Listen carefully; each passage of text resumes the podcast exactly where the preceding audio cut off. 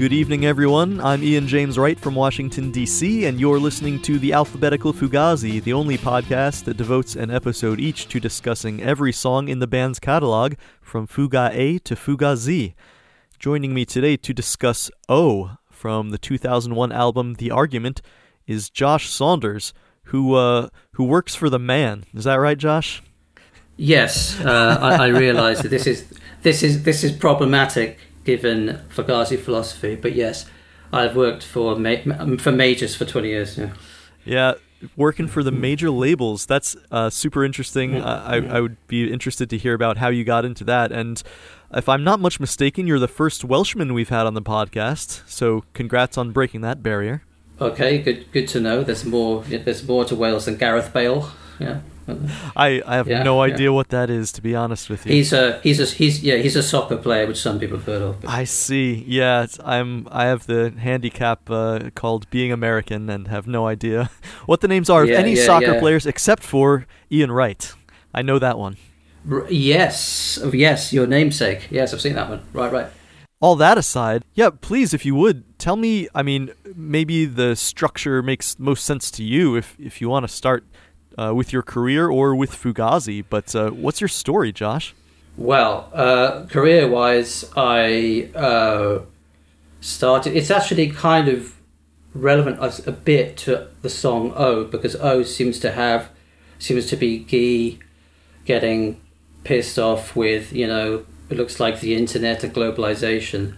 And, uh, and if you go on to Genius, it describes it O as being about the dot-com bubble, which in about two thousand one makes sense. So I started getting into web design because back then it was like, do you know anything about the internet? Yes, start tomorrow. I mean, now it's much more, now it's much more competitive, but sort of, yeah, so ninety-eight, ninety-nine I started getting into that. I did a music degree, and then um, if, you, if anyone remembers C D ROMs, I started doing things with that and very basic web pages. Then I did a master's, and then worked at a couple of places after moving to London, and then uh, I got a job at E M I as like their web guy. So I've been major label apart from one year at the B B C for twenty years. So I was at E M I for twelve years, and now I'm at Warner for eight. Uh, and uh, I am fully aware of the problematic nature of that, given um, you know Fugazi's integrity and ethos. In fact, the younger me. So the well, I got into Fugazi in ninety-one. The younger me, you know, going into you know a time machine at the older me, may well have wagged a finger. But you know, it's uh, it, it, it's I, I I can say that uh, I work with fellow music fans, and everybody loves what they do and loves the artists, and uh, it's very artist focused. That's all I can say. The bit I'm in, anyway, and um, the uh, it's it's actually a great place to work. But uh, yeah, that I've. That's I've been um, the I was started off as the web guy, and now I manage a team. It's like an in-house team that does a lot of sites and apps and uh, things of this nature. Now increasingly things like augmented reality and three D for uh, promoting artists. Um, and uh, yeah, in terms of how I got into Fugazi, uh, I would say firstly thanks for doing this podcast, Ian. It's uh, when I first. heard about it, I was like, is this going to work? Because I could nerd out on them all day, but the minutiae of a song for podcast is like, wow, is this going to work? And it really does. Uh, and uh, Long Distance Run is probably one of my fave tracks, and so I listed that with interest. I love the Latin Roots one, and I love the Martin, the Mark Anderson Give Me the Cure one. Yeah, thanks so much for listening. It maybe I'm not as much of a reflective person as I thought I was, but I, I just recently realized one of the great things about doing a podcast like this is sort of enforcing the parameters of a conversation that you want to have. And you can't really do that outside of the podcast. Like, I I don't have any friends in my life that I could say, you know what we should do? Let's have a conversation about the song O by Fugazi for forty-five minutes. And, like, life yeah. doesn't work that way. Like, sometimes you that's the conversation you want to have. But outside of a podcast, I mean, if I kept steering the conversation back to this particular Fugazi song every time the conversation went off on a tangent, it would be the weirdest thing in the world. It sure, yeah, it sure would be. It'd be like some kind of O C D shit. Yeah, and and even if, you know, you got a friend to agree, okay, we're going to do this, it would feel so strange and unnatural, like without the mics there, without recording for, y- you know, you sort of have an obligation right now to circle back around to talking about oh. So it, it feels natural not to stray from those boundaries. Um, and I'm just realizing that's that's the beauty of doing this podcast for me, and uh, I hope for uh, for people listening to it. So yeah, no, thank thank you very much for listening and for being my guest today.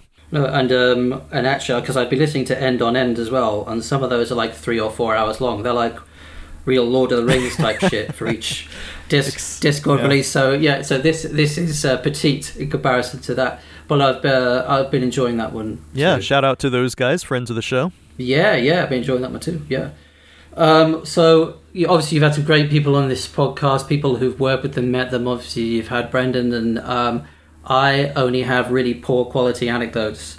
Um, because my main music meeting people anecdotes are uh, I, I met Steve Albini once, so just because we were standing around after a show, and then also Bob Mould, Mister Hooskadoo and Sugar. And they were both kind of unsatisfying because, in a decidedly non-straight edge way, I had kind of drunk too much. So, you know, when when uh, conversations aren't that great, and I think, damn, I wish I hadn't. I may would have had a better conversation.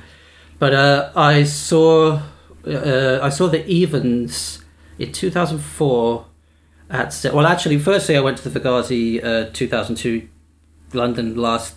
There's three shows. I went to the first two. I actually didn't go to the last one. Oh, that's a shame. But they, Yeah, but they played, because obviously I didn't know, right? If I'd have known, like, I mean, but yeah, but they did O. I just looked on set, you know, Setlist dot f m under its best friend, and they did O. And I, and then I, yeah, I remember them doing that. I think I walked forward towards the stage when they were doing that because actually, yeah, I was into that one.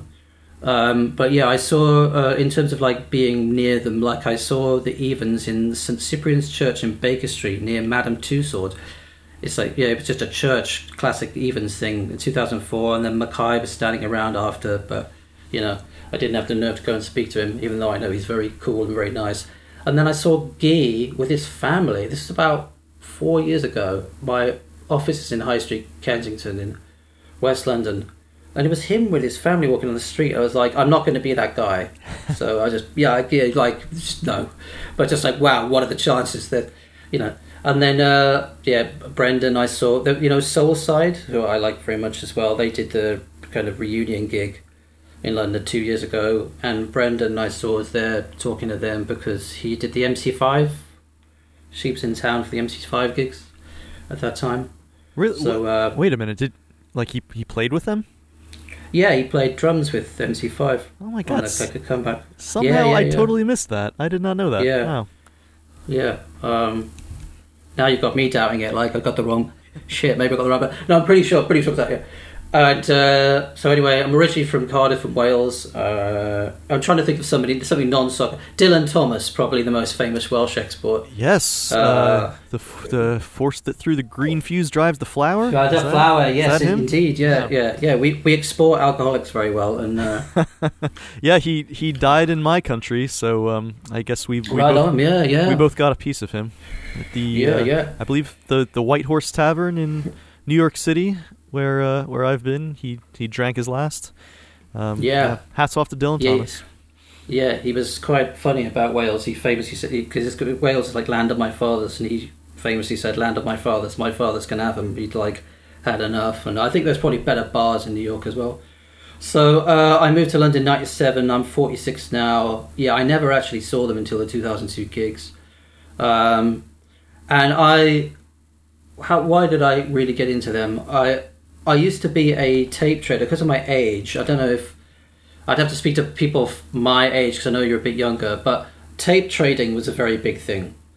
And uh, I was, as well as going to record stores and buying vinyl when I was like ten, eleven, twelve, thirteen, I used to be really into tape trading, and it would be Xerox copies of things, you know, you'd see kind of adverts in magazines, and I would record tapes of people and they'd send them, and um, a lot of sort of thrash metal and death metal and stuff. And then I started getting into hardcore, and I, I got really into D R I, especially Seven Seconds, Bad Brains, Minor Threat. And then uh, in my sort of t- mid-teens, or fifteen, sixteen, I got started getting really into reggae as well. I'm in a reggae uh, uh, band at the minute, so I got into really into Black Uhuru, Burning Spear, Sly and Robbie, Oh, so do you play um, uh, drums in that band?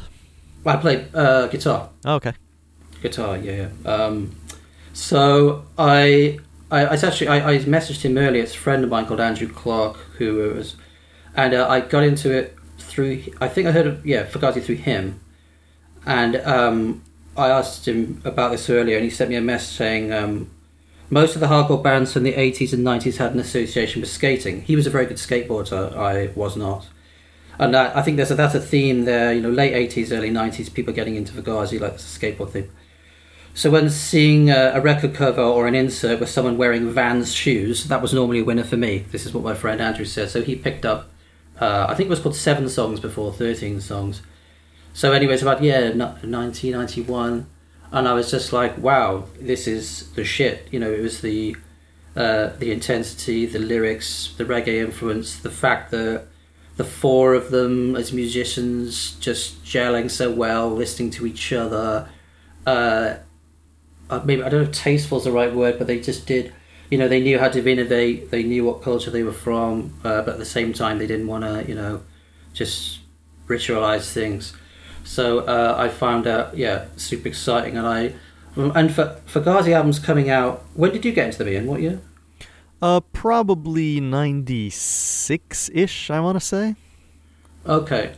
Because they were like an event, you know, Fugazi albums coming out, for me, getting into sort of Uber fan, they were like events when they came out. Like now with Spotify, it's not really the same thing, but like when Kill Taker came out, that was a big event.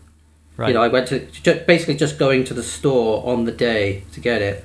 And I remember doing that for all of them since, since, uh, I don't know if I did for Steady Diet, actually, but for Kill Taker, Red Medicine, End Hits, and The Argument, like, I was there that day at the store picking it up, then bringing it back, and then that anticipation. And, um, I mean, lots of people have spoken about the power, especially when the Kill Taker, when you first hear Facet Squared, mm-hmm. or, you know, uh, or when you first hear the riff from Walken Syndrome or something, it just sort of, like, blows blows your head off. Um, Facet Squared is one of those songs, too. It's like, almost every time you listen to it, feels like the first time in some ways. It's just an amazing opening. It really is, especially yeah, the, the, the I mean, you've got a whole episode about that, but yeah, when that comes in, you're like, wow, yeah, yeah, and, like, and it's just like, and then they just keep kept coming with it. Uh, and I just like a lot of other Dischord stuff as well. I say Soulside, I'm big fans of too. So uh, I um, in terms of not, I didn't, yeah, so I didn't see them until two thousand two. And I saw, but what I did see in Wales in a tiny venue called T J's, where Fugazi did play actually, for some reason I didn't see them, uh, maybe I was in college in another place, was Nation of Ulysses, which was, so I, I saw Fugazi right at the end, right, when they were kind of older guys, so to, right. to have seen the young, the younger, like Guy at the Forum show was not quite as athletic as when you see in the earlier footage. So the closest thing, well, almost like a proxy to seeing early Fugazi in the flesh, which I didn't, was Nation of Ulysses, who I saw on the thirty-point Plan to Destroy America tour in this tiny venue in ninety-two. And uh, that was the, the incredible... Like, there's YouTube videos of them from that period, and yeah, yeah, they've just got exactly the same kind of energy, and it's just incredible. And I have a terribly embarrassing anecdote about that one. Uh, oh, really? I was, I was seventeen... Well, I mean, it's just sort of in that nerdy way, but I was... I would have been seventeen or something. And uh, at the end, you know, because it's a small venue and they're all singing around, and James Canty, Brendan's brother, is the drummer of Nation of Ulysses, right? Uh-huh. So I so I think I said to him, uh, oh, it's like, oh, do you, do you know, it's like, oh, wow, you, you related to, to Brendan. He's like, no. He's like, oh, wow, you know him? It's like, no, he's the drummer for Fugazi. It's like, yeah, I think he knows that. You know what I mean? Everyone's like... Right. And then I thought the, the more, I mean, just the mortification of that from, didn't hit me until later on. But I was like, wow, that's pretty, pretty funny. Um, but yeah, I was the, the, the, you know, I'm aware of the, the, the dissonance, if you like, of, you know, uh, working for a major, which actually I, I like very much, and, the, and a lot of good stuff gets done. Um, uh, and you know, I am surrounded by music fans and people who love the artists, love the music, and support them. But you know, he, uh, there's that quote in uh, Instrument where Mackay says, you know, I, I'm just all about being in a band and uh, playing music and being in a band, and everyone else, you know, he just refers to major labels as people who are really good at making people buy shit, you know. in, in large quantities. It's like, and they're really good at it, you know, because they're really good at it. And agrees, trying to be diplomatic. They're really good at it, but uh, that's just not what we're about at all, which I fully get. You know, yeah, Dischord fair enough. Is, Dischord, Dischord is just its own thing, and the the uh, the integrity level is uh, t- t- uh, it can just massive respect for it, huge amount of respect for it. Um, but you know, it takes all sorts. There's majors, there's indies. Um, I read there's this interview from Marky Smith from The Fall, you know, uh, uh, a while back, where he was saying how he preferred, because The Fall was probably signed to everything, the, you know, every label you can think of, because they did about four, four million albums. But he was saying that he preferred being to majors because they were more transparent and paid you better. So, but then he was a curmudgeonly northerner, so there was, uh, you know, and then there's the story of S S C ripping people off. Do you know what I mean? I think it's a complicated world, the world of indies and majors, in terms of squeaky cleanness or not. And, yeah, it's you know, hardly black and white. I think it really depends yeah, on the people yeah. in charge, right? Yeah, absolutely. There's, there's you know, f- funniness all round. It, exactly. It depends on the people in charge, the integrity of the people in charge. Um, so that, yeah, I do remember O at that show, and uh, this would be a, a you know, a enough of my yakking, as they say. This would be this would be a good time to talk about oh the song, I suppose.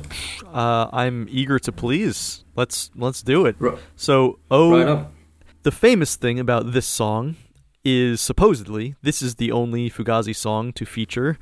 Uh, say it with me. All three. Uh, all vocalists. three of vocals. yeah. Yep. So uh, mm-hmm. yeah, Ian, Guy, and Joe are both are, are all three clearly singing in this song at different times. And, um, you know, it, of course, it says that on Wikipedia, for example. I don't know if I've ever seen an official source on that from the band, and I've always wondered, you know, is Joe in the background of some other song? Uh, I don't think I've seen anyone explicitly from the band saying that, saying this is the only song to feature all of them. Um, I, I don't I know. I know what you mean. Yeah, yeah, is that it's just something that fans are saying but may not actually be true in the pantheon of Fugazi tracks. Yeah, I don't know. Yeah. I don't know. So, yeah. yeah, to me, it's neither confirmed nor denied, but at least it's it's the song where you can clearly tell um, all three of them are stepping up to the mic at uh, at different times.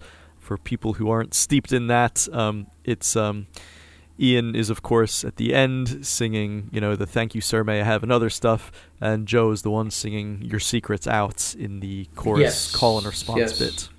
So um, that's a notable point for this song. Jerry Busher is on this song playing second drums on the recording. And um, if you look at okay. live versions uh, of of this uh, yeah. of this song, he's definitely playing on those. Um, as you said before, just to give it a little context, uh, and of course, uh, when the dot-com bubble was happening, I was still in school, so I was maybe not as aware of it, but it sounds like you were out there in the working world, and you owe your career to it uh, in some way. But yeah, from, mm-hmm. from what I'm seeing, um, the album The Argument was recorded between January and April of two thousand one, and the dot-com bubble, as we say, peaked in March of two thousand, and got down to its uh, its trough the uh, on October of two thousand two, where the Nasdaq had dropped uh, seventy-eight percent from that uh, that peak in March two thousand. So yeah, between those two points is where this song gets recorded, and it seems in some uh, on some level to speak to that in a lot of ways. Um, so yeah, yeah, he's absorbed that you know he's absorbed that current contemporary stuff going on, and you know spat it back out in a song. yeah yeah mm. And uh the only other thing I wanted to point out, uh, based on something that the band members have said, there's a little snippet from an interview with Brendan Canty from a zine called In Your Ear, um where he says, on the new record, for a long time I thought Guy was singing yes. See the California Sea Lions, but he was saying pick a color for your ceiling. I was thinking yes. that is a whack yeah. lyric, man. Uh, so that's yeah. that's Brendan in a two thousand one interview. Um, so yeah, just a little humorous. Uh, yeah, that is no, that is that is hilarious, and, and now I it's like yeah, now I can't unhear it. Right. Because I was I was uh, I I because I, I worked it out on guitar the other day, and um, and now I can't unhear the California Sea Lions bit, which is I was doing some other nerding out on the numbers. So on Spotify, it's got a four four hundred ninety-one thousand streams, which is the second lowest on The Argument after Night Shop, which is the lowest. Um, so I think it's a it's like a would you say it's sort of a ch- a challenging piece of the catalogue? Uh, it doesn't. Uh, it's, it's not. It's not like a real f- flower. I mean, I love it, but it's not a real flower, is it? I suppose. Yeah, I would say so, and I think especially in contrast with the other material on this album, I think it is... I think maybe if I had to pick one outlier, it might be this one, as something that feels a bit different from the rest of the album, yeah. Yep, yeah. uh, and it's... Uh, I, I did some, just, you know, typing O into various searches, and uh, there's a tweet from somebody called Beauty Pill, from twenty nineteen, twenty nineteen, I think, where it says, and like I think they're taking the piss. I, I don't know if it's for real, but so in the studio, this is precisely why I argued that The Argument should open with O, because it doesn't feel portentous. It just kicks the door down. The band considered my suggestion, but ultimately rejected it. So either it's someone who genuinely does know them, or it's just a fan saying that they would like. Interesting that they wanted O to come first. I mean, oh, I probably won't. I thought you yeah. were. I thought you might have been just kidding there, but um, yeah, Beauty no, Pill is yeah. Chad Clark's band. Oh, right. Yeah, so Ch- Chad is. Um, uh, so he's, he's being for real, and yeah, he's. he's yeah, they, yeah. they did. They re- they rejected his suggestion. He's well, this dude.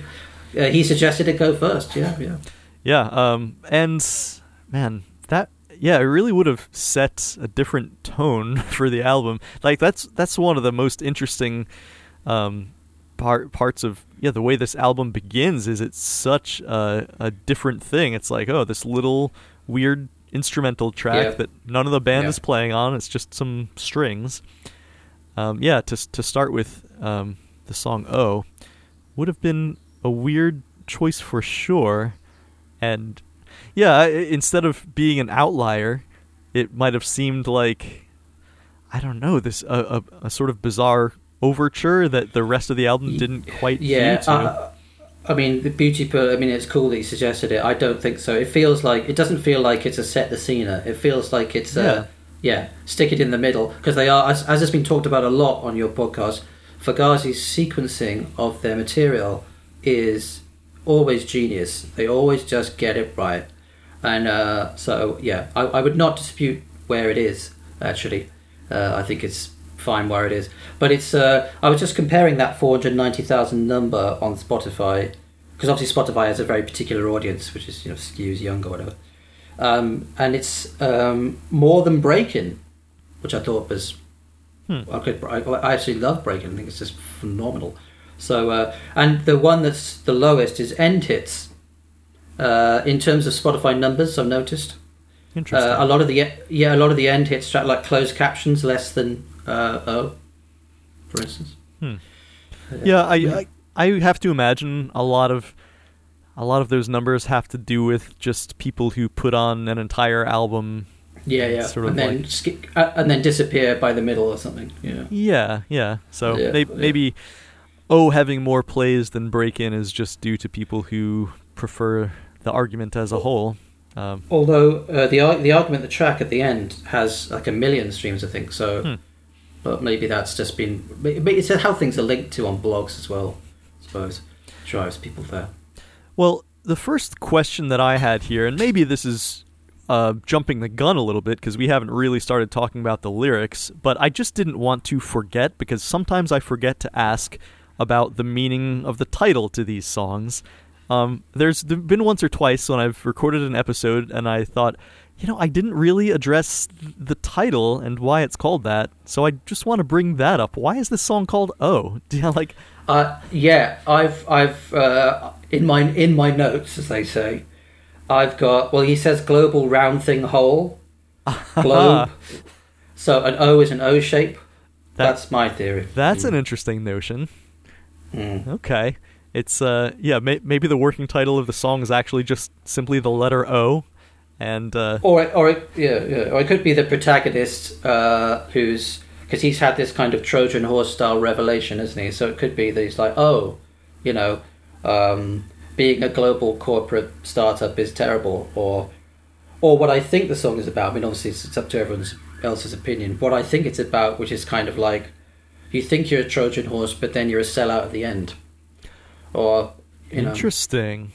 Hmm. Yeah. Is that, yeah, yeah. Is that how you secretly, uh, in your deepest fears, think about yourself, Josh?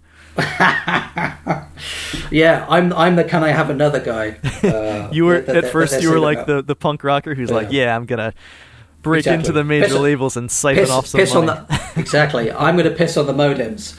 Also, I mean, Ian, like how many songs? It's got to be one of the only songs in recorded music history that uses the word modem, and also younger listeners like would just not even know what that is. Like my my son is twenty, and I don't. If I said what's a modem, he'd like be like, I don't know. It's funny, so, isn't it? Because yeah, I was thinking yeah. exactly that same thing. That that line, I'm pissing on your modems. It seems yeah. like amusingly out of date, even though I mean yes, we, we still yes. use modems. It's like that's still how we connect to the internet.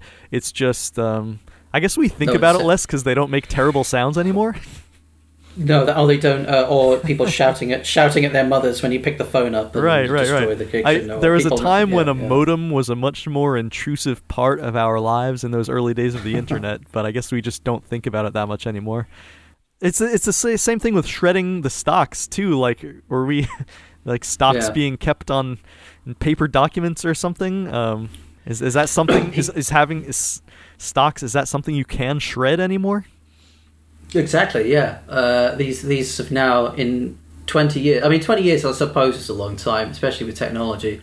Uh, but in twenty years they've become yeah anachronistic or something. Uh, but it is. There's one. There's one other tweet when I was sort of doing searches, where there's a tweet from somebody called Depression Fan ninety-three saying the best Fugazi lyric is "I'm pissing on your modems. I will not hear otherwise." So, it's it's uh, it's got some fans there, um, but yeah, I, I mean, O I suppose O could be about just yeah, um, almost like a yeah, like maybe it's summing up that there's an apathy or a selloutness. I don't know. I don't know. It's just that that thank you sir, may I have another thing. Um, Yeah, it implies that to, to me there's something cynical in that. What do you think? Do you think that? Yeah, I, so, I mean, there's so many points of comparison here with other Fugazi songs, right? Uh, I mean, the the one I most recently recorded um, is the uh, the No Surprise episode, which is right. sort of about like covertly sabotaging the man, I guess. Um, you, you know, I'm, I, I don't think we came to a certain conclusion on that one, but that's that seems similar to what's happening here with somebody inside some kind of a global corporation pissing on modems and shredding stocks and stuff, except it's just more maybe sabotaging a, a business concern than a political concern. Um, there's that. There's, of yeah. course, a point of comparison with Five Corporations, and its concern yes. about making every town the same and uh, globalization and, and such. Um, Merchandise, yeah. Yeah. These, yeah, yeah. These are like perennial Fugazi themes of, you know, they're basically the opposite of Dischord. You're like, they're, yeah, basically, you know, keep it local, keep it real, et cetera. Keep it keep it manageable. Yeah. Don't, and, and globalization would be, yeah, uh, it's the opposite of Dischord. Yeah. But you're right that yeah. the title, oh... There's a there's a kind of apathy about it, which the the course of the song is a very interesting one because it starts out you know, angry and confrontational, and then yeah, that last little bit it comes around to like playing a, a character that has succumbed to. Uh, like, yes. It's it's very sardonic, clearly, but it's like succumbed to the conveniences and whatever benefits there are of this global corporation saying, yeah, thank you, may I have another? I would be your eager driver, servant, et cetera. Except uh, maitre d'. Yeah. yeah. And of course, yeah. I think we have to mention, may I have another? Uh, thank you, sir, may I have another? Famous line from Animal House. Uh, you, have you oh. seen that, Josh? No, I haven't, actually. I'll make a note of that. Yeah, it's, maybe maybe it's less famous outside of the United States, but of, of course it's this uh, comedy film about college life. And, yeah, there's a scene where a young Kevin Bacon is an initiate into a fraternity, and they're having this, like, hazing ceremony where somebody's, like, paddling his ass with a paddle. and every time he gets a smack, he has to say, "Thank you, sir, may I have another?" And he gets smacked again. So. Ah, yeah, that's uh, yeah. That, I know this. I've I've seen clips of it. The Belushi movie. Yeah, okay. Exactly, exactly. Yeah, yeah, yeah. No, it feels like uh, yeah, it, it's quite, you know, it, it's a great. What Fugazi doing in the song is great. It feels like a kind of it's like a it's subtle as well. You know, it's the the gay protagonist is being uh, angry, and then the ending. Uh, and you know, kudos for doing outros. I mean, a lot of bands don't even do outros. Uh, it's uh, so right. So the angriness is phony. I also had a perhaps pretentious thought that maybe it was just a meta idea about capitalism in general. So capitalism does things like has bubbles, mm-hmm. and then you know bubbles should be like a bit like the two thousand eight crash of subprime. You know, so these things happen, and instead of learning from it and changing the system, we go let's have another. You know, we just like we keep uh, repeating the same mistake of just do, doing these stupid bubble things. I probably shouldn't. I, I don't think that's pretentious at all. I think it's a great point. Mm. I mean, in mm. at at a risk of. Possibly being more pretentious than that, I was in my mind comparing this to uh, George Orwell's nineteen eighty-four, where, right. of course, spoiler alert if anybody hasn't read it, but yeah, by the end of the book uh, about this dystopian society, the the final line is uh, he he loved Big Brother about the protagonist. Yes, this, yeah, this person who's involved in the secret sort of resistance to this uh, oppressive society. In the end, uh, he loves it because it has. Like tortured him into submission, basically. So that the yeah the, the overall arc of the song really reminds me of that. That is that's a great observation. I, yeah, it's actually a very shocking ending, isn't it? And kind of ble- super bleak. Oh yeah, which is like basically yeah. And I think yeah they they go, I, that that's clearly what they're saying. Um, I mean, in terms of musical nerding out, it starts. It's like when if some if you were gonna be forced to. At gunpoint to, to you know come up with adjectives to sum it up, you might say sort of spiky or dissonant or whatever, but the opening chord is a D major and it ends with a G major, so it's bookended with these nice majorinesses, and then it's like because the, they, they are very good at that. They're very good at the contrasts, the majors, the minors, the quiets, the louds, the gaps, the noises. Um, that's true. Yeah, yeah. The the. the I think there's a lot of dissonance in the middle there, but yeah, that, that beginning and ending chord, um, and and I think those those chords emphasize what I was saying about the arc of the song. The first one being rather sharp, rather loud. The final chord being quite gentle. Um, but, but yeah, it, like, to, to to that point, we're making a bit sort of resigned or beaten down, or yeah. you know, you, yeah, you've you've you've been beaten down, you've lost. And, and and not, but not like, um, yeah, you you might think if you've lost and you've been beaten down, that would call for a minor chord, but no, it's a it's a gentle major chord, yes. as, as if yes. resigned to a sort of pleasant apathy. Um, yeah, it's it it really goes along if you want to nerd out in that way. Um, I was also yeah. thinking about that opening chord, very very Hard Day's Night, don't you think? Yes, yes, like Be- yeah, like Beatlesy, almost like a bell sounding, or like a yeah, you know, uh, start the, the you know the, the gun kind of thing. Uh, yeah, it's uh, just a just a D major chord, you know. And um, I've been uh, yeah, I, I, I've worked it out, and there's there's some really interesting stuff going on, as well as Joe's bass line is, and the way it kind of winds around it is fantastic. Yeah, it's pretty um, pretty jazzy little bass line, isn't it? Yeah, yeah. It's like kind of um, slightly syncopated, not quite on, on the beat.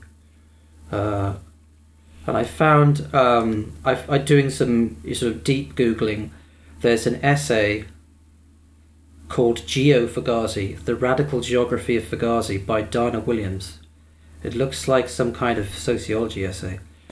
I and, um, I looked up this gentleman. He seems to be an associate professor of sociology uh, okay. in, in California um, right now. But yeah, this I think it's an essay from like um, twenty years ago. Um, okay, it was when it came out. Yeah, yeah. yeah. So he's talking about um, yeah, it is very sociological about uh, ne- neoliberalism and uh, you know fake equality. But he's so he's saying Guy's message is not one of acquiescence, is not one of acquiescence, and he hints at growing. So he's coming a more positive spin. So obviously that "thank you sir, may I have another" is almost like resigned, you know, almost perhaps bleak, depressing, perhaps. But this uh, essayist is saying, yeah, it's like a growing global resistance. There's a call coming on the other line. Your secret's out. Mm-hmm. Uh, unsustainable greed and a global economy gone awry is headed for cash. Crash, and Picciotto revels in his repulsion by way of civil disobedience. I'm changing all the locks, pissing on your modems, et cetera. So yeah, and then the gen- the, and the Genius one uh, just says it's a song about the dot com bubble, which is yeah. There you go.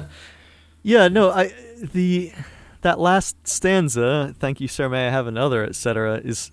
You know, it, it clearly doesn't reflect the actual attitude of the songwriters. I, I guess the function of it is to present a a possible ending to this situation, and yes. w- when the listener uh, hears it, uh, he or she decides that that is not the ending that they would prefer. So uh, it it sort of um, bolsters the call for some kind of resistance uh, that is established earlier in the song, I would say. It's like, uh, yeah, it's sort of the lion roared, but then kind of became whimper. But yes, it's obviously not their, it's not their point of view. They're just saying this is how it normally ends up, and that kind of sucks. Um, yeah. Also, you know, you know, yeah. It's an interesting essay. I, I'll, I'll, um, I'll link it in the show notes if people want to read it. He, this um, author cites a lot of different Fugazi songs to uh, to make a point about their, yeah, their sort of stance as a. Uh, uh, the title is yeah, the radical geography of Fugazi. Um, so yeah, yeah, fun, good reading, fun, fun essay to write. I mean, and just going through more of the lyrics, there's some nice. I mean, a Guy stuff can be much more abstruse. So would you would you say that, Ian? I mean, in terms of, it is kind of, if you're going to do an abstruse ometer, this is actually not so bad, this one. Right, no, it's not. yeah, it's, yeah. It's at least helped out by the fact that it does have a lot of lyrics, so you're yeah, you're yeah. bound somewhere in there to to catch scraps of meaning. And yeah, this is a little less hard to latch onto than some of his songs, for sure. Yeah, I like "thread-held anvil's gonna break." That's a nice image. It, the idea of a giant anvil, yeah. It's mm. kind of um, Sword of Damocles mixed with Looney Tunes. Um, yeah, yeah, like a giant piano. Yeah, yeah, totally. Yeah, uh, for if people not familiar with the Sword of Damocles, it's it's like this really interesting, probably not true story about this ancient ruler who, like, uh, he's uh, I what I think the story is like a uh, a commoner or something, you know, remarked that it must be so great to be the king and have all this luxury. So the king uh, said, "Well, I'll let you be king for a day," and put him in the throne, and, you know, had servants feeding him uh, grapes or whatever. But uh, above the throne was suspended a sword pointing downward by just like a thread or, or a strand of hair. And yeah, the point being that, yeah, if you're the king, there's a lot of luxury, but at any moment you're, you know, you're surrounded by danger on all sides, uh, and you may be killed at any time. So yeah, um, yeah. The Sword of Damocles uh, really came to mind Uh, with with that, but yeah, I, I think it's funny that the anvil is the thing hanging by the thread. It's a uh, very wily e. coyote. And uh, the the the one I don't quite get is the the brightly lit the brightly lit room. Yeah, I'm not sure I'm getting that. I I'm not sure I get it as a mm. uh, ha- as far as how it factors into the overall message, but it does just make me think of a fluorescent. You know, fluorescent lighting conference room, you know, mm. a boardroom or something. It's like um, uh, yeah. may, maybe the idea is, yeah, that's in that kind of setting, everything is very brightly lit, but certain important things are being are actually obscure, and you can't can't see the forest for the trees, can't see the state of the world for all the money you're making, that sort of thing. Yeah, yeah, yeah. The knowing, knowing the price of everything and the value of nothing. Yeah, there you go. A, a good capitalism takedown. um, okay, yeah, I suppose, yeah, it's like impressionistic, setting the scene of, like, yeah, cold, fluorescent offices, and, yeah. You would never say you were out of time. I don't have an idea for that one, to be honest. No, no, no. Um, I, but uh, I, I do yeah. want to point out um, La La Laps of Luxury, La La Lapping Waste. I think yeah, that's we, classic Guy. Yeah, there's yeah. yeah. I I should have started a counter for how many times Guy references like consuming human waste. that's this is yet another yes. one. I'm starting well, to get uncomfortable. Mouth. It's very physical. Yeah, there's always a lot of mouths, yeah. tasting, seeing, senses. Yeah, but that's and that's nice as well because it's a, a you know a, the opposite of luxury and waste, um, but I think this is one of his clearer ones. It's more like a, as you already said, it's more like a Five Corporations or a Merchandise. Yeah, yeah, and mm-hmm. one of the things that I liked in that Dana Williams essay is, yeah, you know, he sort of makes the point that um, wh- when there's like this global economy. That, you know, Guy starts out right away talking about that, right? Number one in acquisitions, there is no foreign soil. Um, but yes. uh, but Williams makes the point that, you know, there money, capital, uh, let, let me see, quote, only capital moves unfettered throughout the world. Humans are still the only commodity that the world's power brokers refuse to acknowledge as being global, end quote. Mm. So, yeah, humans can't move from place to place wherever they want without visas and passports and such. Um, only only their money can do that.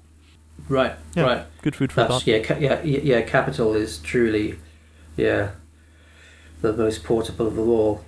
Um, and and now, I mean, now twenty years later, even though obviously some of the terms are maybe old-fashioned like modem, it's still pretty prescient. You know, capitalism's still in charge. People, you know, people talk about the one percent. Um, We've had, you know, the dot com, the dot com, sorry, not dot com, the uh, the two thousand eight subprime crash was, you know, eight years after this. Right. Um, we keep like, you know, capitalism keeps sleepwalking into these things, or our company's too big. I mean, I think where, where this is relevant now are should globalization be, well, corporations be controlled because they're too big? You know, this too big to fail thing that happened in two thousand eight, and now it's just like. Does Facebook have too much power? It should be government regulated.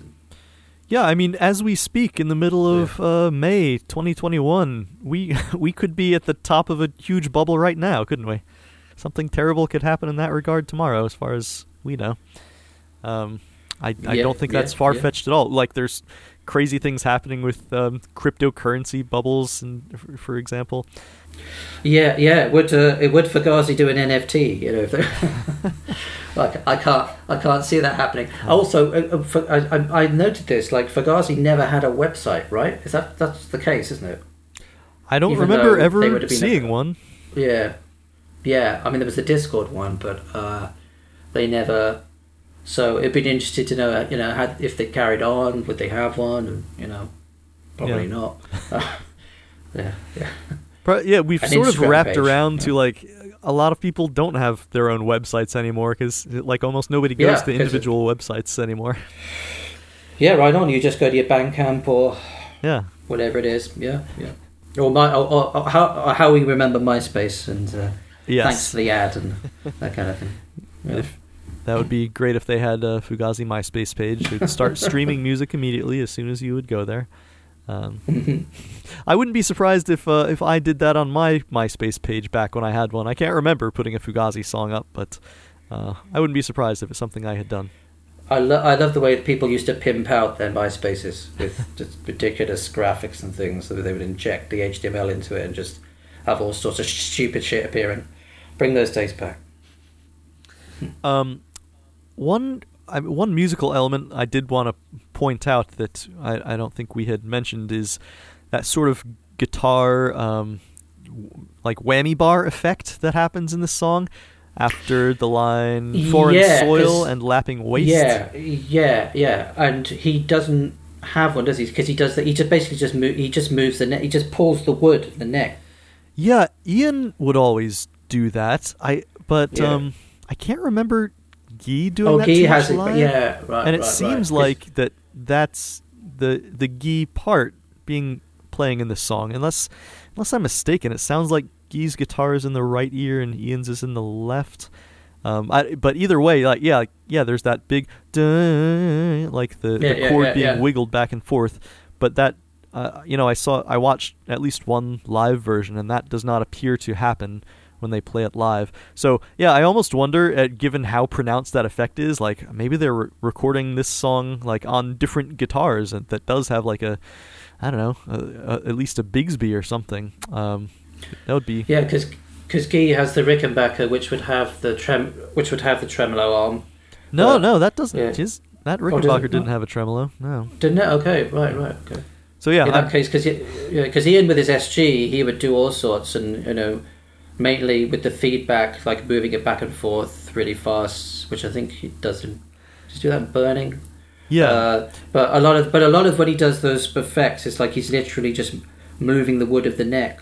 Yes. To be, to bend the strings. Yeah. It did occur to me also that this could be because it sounds like the pitch goes only up and then back to normal. It's like up and back, up and back. So it could be just bending the whole chord, like all the strings on the neck, like. Playing a chord, just pull it up and down, you know. Yeah, yeah. The, the the chord that I worked out, looking at one of those YouTube videos of what he's playing, there's a couple of open strings in it, so oh, okay. um, it would have, uh, yeah. So it would be difficult to do. Yeah. Um, mm-hmm. Well, uh, definitely an opportunity for more to learn about how this song was made. Uh, if uh, if anyone gets a chance to deep dive and talk with uh, the guys at some point. Uh, That would be an interesting thing to discover. It would be. Well, um, I think we might be at the points where I ask you about ratings. Do you like me? Do you like me? Do you like me?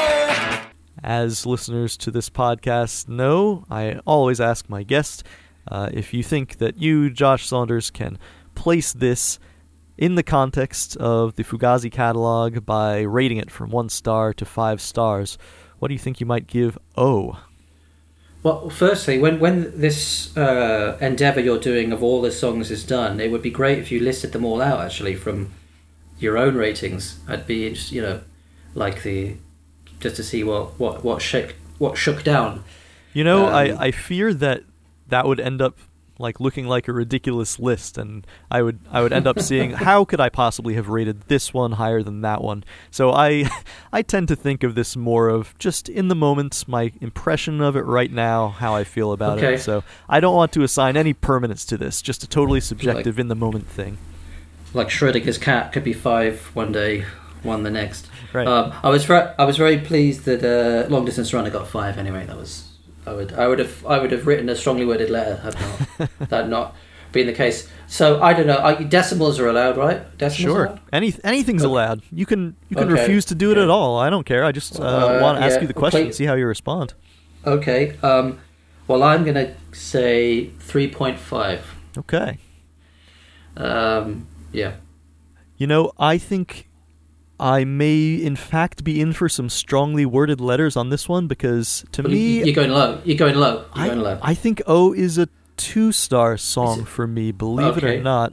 It, it, okay, and okay. also, it may be because I think maybe it's one that I like less because I always think of it as a song on the album The Argument. And to me, the the thing with The Argument is it has this melodic sensibility that O kind of lacks. O is... Which is... Right, right, right. And yeah. as you're saying, like an out, like an outlier. It is. It. It's, yeah, it's yeah, yeah, yeah. more jagged and angular and dissonant. It doesn't have that, like, a beautiful melody that a lot of songs on The Argument do have.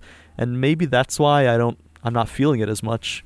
So, yeah, at, at least today, I'm going to say it's a two-star song for me, but... um, uh, our friends on social media, like, yeah, as I say, it seems like a lot of people really like this one. Um, let me, yeah, go to the Alphabetical Fugazi Facebook group and highlight some of those. Um, let's see. It's uh, so Jared Coffin says, I always picture Guy pissing on modems and shredding all the stocks and think about how mad that would make the boss. It's my favorite from this album. And let's right. see. Uh, Andy Larson says, I love this album so totally. Tough to pick your favorite, but this might be the one. Wow. Um, who else? Let's see. Um, Dustin Henry Courier says, easily in my top three Fugazi songs, possibly even number one. It has everything. Wow. Guy's trademark sass, brilliant call and response guitars, perfect bass lines, subtle but immensely groovy drums, and a great melodic and funny ending from Ian. So yeah, a lot of people really love this song. So um, yeah, sorry, sorry to let you guys down, uh, but I just I wanted to give you guys a voice and let let it be known that a lot of people love this song, um, even if it's not one of my favorites. Um, it is, as a piece of like I worked it out the other day, as a piece of songwriting, it is brilliant and very compact, and there's a lot. They don't. There's nothing really indulgent going on. And the "Your Secret's Out" bit, um, I think that's quite nice. I think I would say that's melodic and uh, yeah. and, ma- and major again. That, that "Your Secret's Out" bit is pretty special, but otherwise, yeah, it's not a flow in the same way as, as, as the others are. And yeah, and I think in the great as the aesthetic of the album goes, it is slightly different. Oh, I I did of course forget to mention when we were talking about the music. There's that. Um, One thing I, I do quite like is that sort of lead part, the unison lead part where uh, Ian and Guy are both playing sort of toward the ends, right? These sort oh, of yes. laser-like... Do, do, do, do, yeah, do, do, yeah. Do, do, do, do. yeah. Um, like, uh, of course, again, not very melodic, but yeah, there's that, and it, it's, there's this like crazy descending chords into the um, into the that final stanza. Um, yeah, again, that's it's it's all very cool. Um, I I do have to give credit where credit is due, for sure. I mean, a couple other interesting comments. James Vidito says, "I've always loved the lines, I'm pissing on your modems, I'm shredding all the stocks. It takes Fugazi's anti-corporate stance to a physical level. The idea is that there is no foreign soil for a multinational co- corporation that operates in many instances outside the law and beyond any one government's control. The corporatists are in control, and Fugazi is saying, no, there is another way. The call coming right. on the other yeah. line. I think the thank you sir part speaks on how we as a society are cowed by these powerful institutions and line up to buy into their latest products, endeavors, et cetera" Yeah. Yeah, that's yeah, yeah, I would say I, I would agree with that. Like the never mind what's been selling, it's what you buy, and that's essentially it's like another refrain of that. Um, yeah. I'm telling you right now at this very moment, I'm considering buying a new iPhone. Uh, and I, I'm still yeah. clinging to my old one, and I was so pissed off when they uh, took out the quarter, uh, the the eighth inch jack. I was like, "This is terrible." First, like I have, yeah, yeah, yeah, yeah. I have my phone plugged into the eighth inch, inch jack right now as a as a way of recording this, and it's it's like so functional to me. I can plug it into my mixer, plug it into a, a car, whatever. Um, and yet, here I am right now, thinking, ah, you know, I'm just gonna, I'm probably just gonna give in and buy a new one. I could buy a different company's phone, but then it would be a pain in the ass in other ways. So I'm, yep. I'm very much feeling that right now. Um, exactly yep, what James sir, is saying there. Yeah, the monopolistic kind of thing. Uh, yeah, and the sir is, you know, Steve Jobs. It's like, can I have another? You know, yeah. can I have another iPhone? Yeah, yeah, yeah. They got us locked in. That's how it is, man. Um, a couple. We we didn't spend a lot of time talking about the drums. A couple of the commenters um, oh, did yes. want to say. So Sean Caldwell says, "I always felt like the song was built as a drum exercise, sort of an opportunity to let Brendan Canty and Jerry Busher move around. It's a very percussive track." And Gonzalo Leyva Bastias says, "Absolutely love how percussive this song is. It hooked me instantly when I didn't know a lot about Fugazi." Um, so yeah, good points there for sure. Because I think it, yeah, it's kind of. I can't think of many bands who sound like this song. Uh, it's. I was thinking because some of their some of their stuff it sounded like an end, end hit or maybe you know end hits. Maybe they were listening to Slint or this this krautrock and but yeah, I can't think of. Uh, it's it's it's an unusual song. Yeah, I think yeah. I yeah I think that's fair at least to say it's unusual. Well, I think that uh, brings us to me asking you about whether you have any plugs. Never mind what's the Where can listeners reach you if you want to be reached? Do you have any sort of projects in the works uh, or anything at all that you'd like to point out to our listeners? Uh, yeah, I'll just quickly rattle through. I'm in, I'm in a reggae band at the minute. Uh, I was in one. It's the same members. We're called Chicken Wing All-Stars. And there's music that can be found. It's, we're now called Mystic Rockers, and it's kind of uh, it's uh, reggae. And I have a awesome delay pedal which sees me through for the dub sections. I've I've got to um, know what that delay pedal is. What is it? Let's geek out. It's the Memory Man. Oh, the like the old kind with the attached oh, to the power cord? Yeah, the, the, the one that's, uh, yeah, Ooh, yeah. I kind of wish I had one of those. Nice. eighties one, yeah. It's uh, really does be proud for the dubby moments. Very nice. Uh, and then I, uh, my wife's music is fantastic. She's called Rebecca Closure. It's kind of, it's electro, it's punk, it's rock, it's house, it's everything. I, I play bass in that, so that can be found online, Rebecca Closure.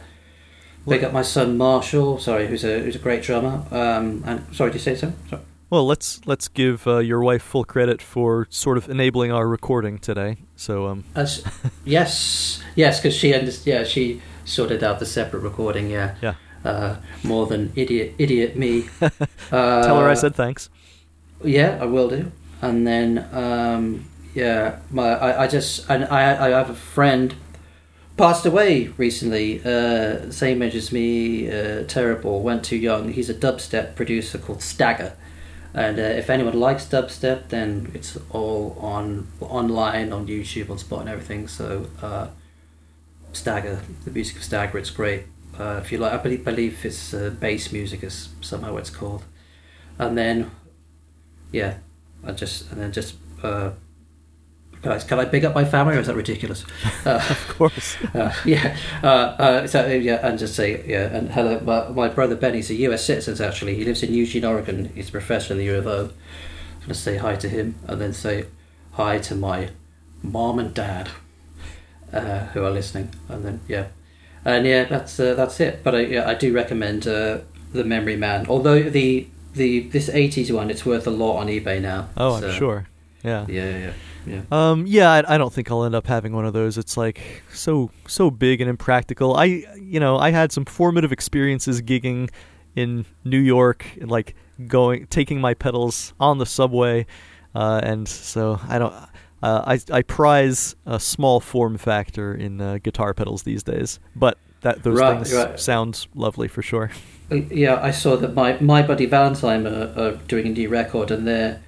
And of course, the reason it's called shoegaze is because all they did was stare at their pedals. yeah. So tweak stuff, which is not something exactly. It's not something you'd get uh, Guy doing. So, yeah. All right. Well, thanks very much, uh, Josh. And uh, I'd like to say hi to Josh's mom and dad too. Um, hope you guys enjoyed the show. Um, I hope you got something out of it. I, my my parents certainly have never listened to this band we're talking about. So if you got something out of it, uh, cheers. And um, yeah. So listeners. Uh, tell a friend about the show if you know someone who likes Fugazi and uh, could use a good podcast to listen to. Give it a rating, uh, a review if you like, whatever. I don't know if that stuff matters, but hey, why not? Makes me feel good if I get a good review on Apple Podcasts. So you can just uh, pull it up and write, "Hey, Ian, nice job. Keep up the good work." And it'll uh, give me a little warm, fuzzy feeling. You can reach me at fugazi a to z at gmail dot com, and you can join that Facebook group I mentioned before. It's just called The Alphabetical Fugazi. And otherwise, I hope you'll join me for the next episode when we'll be discussing Pink Frosty. Until then, keep your eyes open.